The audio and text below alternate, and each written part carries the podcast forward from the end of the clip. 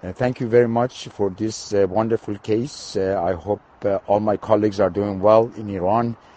Uh, it's a complicated angiographic case, in my opinion, not because the lesions are complicated, but because the lesions involve both diagonal 1 and diagonal 2 and the LAD. The lesions are located at the ostium of the diagonals, which means that they're considered bifurcation lesions. And I think trying to stent these diagonals will compromise the LAD. There is also lesions in the OM1 and there is a reasonable lesion, about 60%, 70% in the PL branch.